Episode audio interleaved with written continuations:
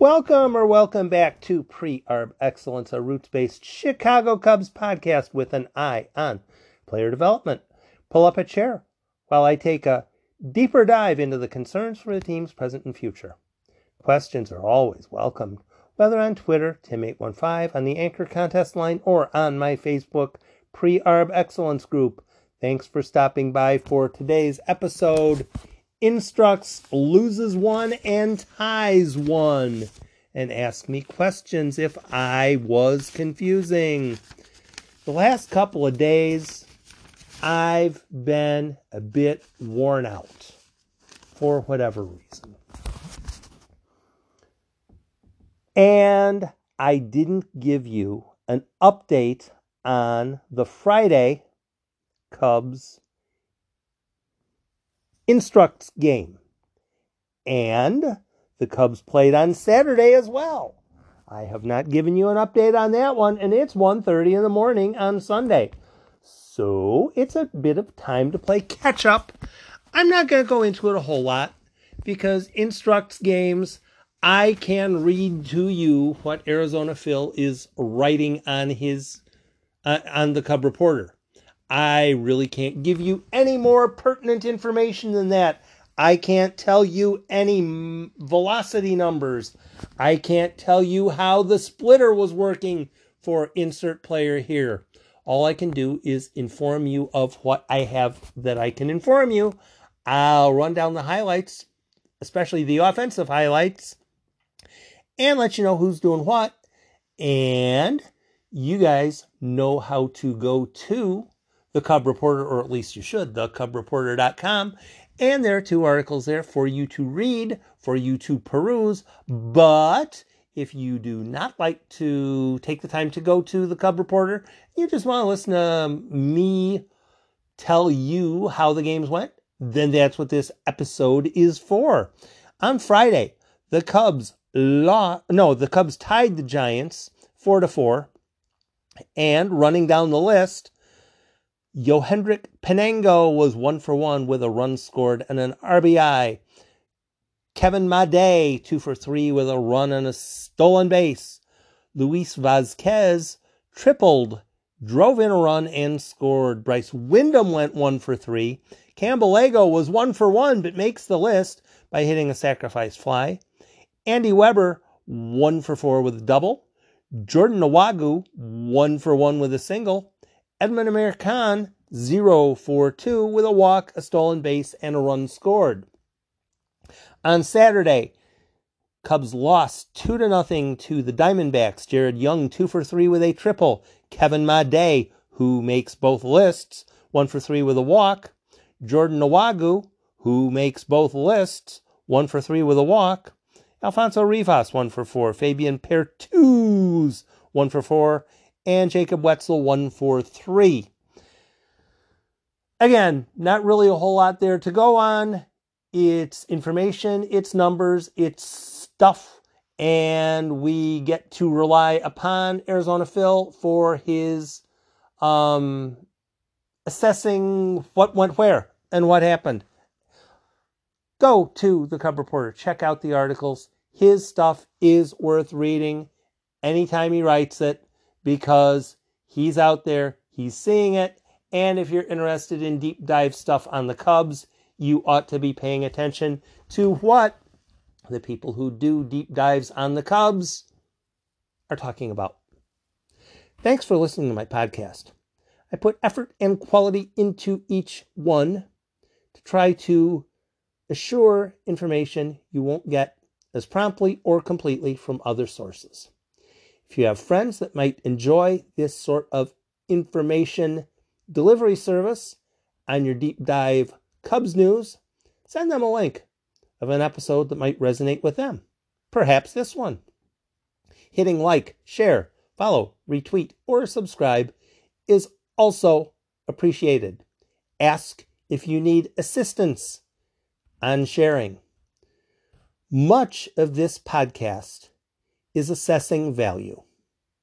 As you assess the value of this podcast, most podcast delivery systems allow you a link for you to simply contribute to the podcast in the fashion that is most applicable for you. Thanks for any and all levels of support. As a person contemplates two instructional league games, one of which the Cubs tied, one of which the Cubs lost, the winning and the losing is not that important. If you're looking at baseball as a student of baseball, which is what I strongly recommend, it is what it is the uh, people who look at baseball as students of baseball are what this podcast is based on. If you are paying attention to baseball as a student of baseball, you should probably realize that the Cubs are not winning their instructional league games by like 17 to 2. If the Cubs were throttling every opponent, then it could be safe to presume that possibly, hey, the Cubs are probably a little bit better than the guys that they're playing against. Seeing as the, the games are often very close, they lose, they don't necessarily win all the time. Other teams have good talent as well. Some people like to think because I'm following insert team's name here, that means that they're good. Because I'm a Cubs fan, they have a good pipeline. Or because I have because I follow the Cubs and Baseball America says they're ranked down at the 25th uh, pipeline. They're horrible. Dial it back. Pay attention.